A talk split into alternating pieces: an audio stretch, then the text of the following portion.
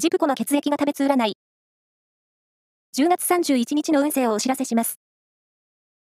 監修は、魔女のセラピー、アフロディーテの石田の M 先生です。まずは、A 型のあなた。明るい話題が増えて、笑顔が戻ってきそうです。ラッキーキーワードは、そぼろ弁当。続いて B 型のあなた。サービス精神がラッキーを呼ぶ日。まずは元気に挨拶を。ラッキーキーワードは、日本料理店。大型のあなた。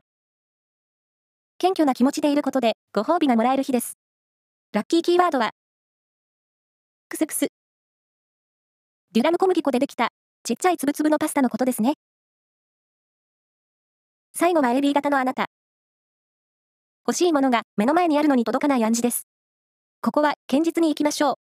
ラッキーキーワードは、リサイクルショップ。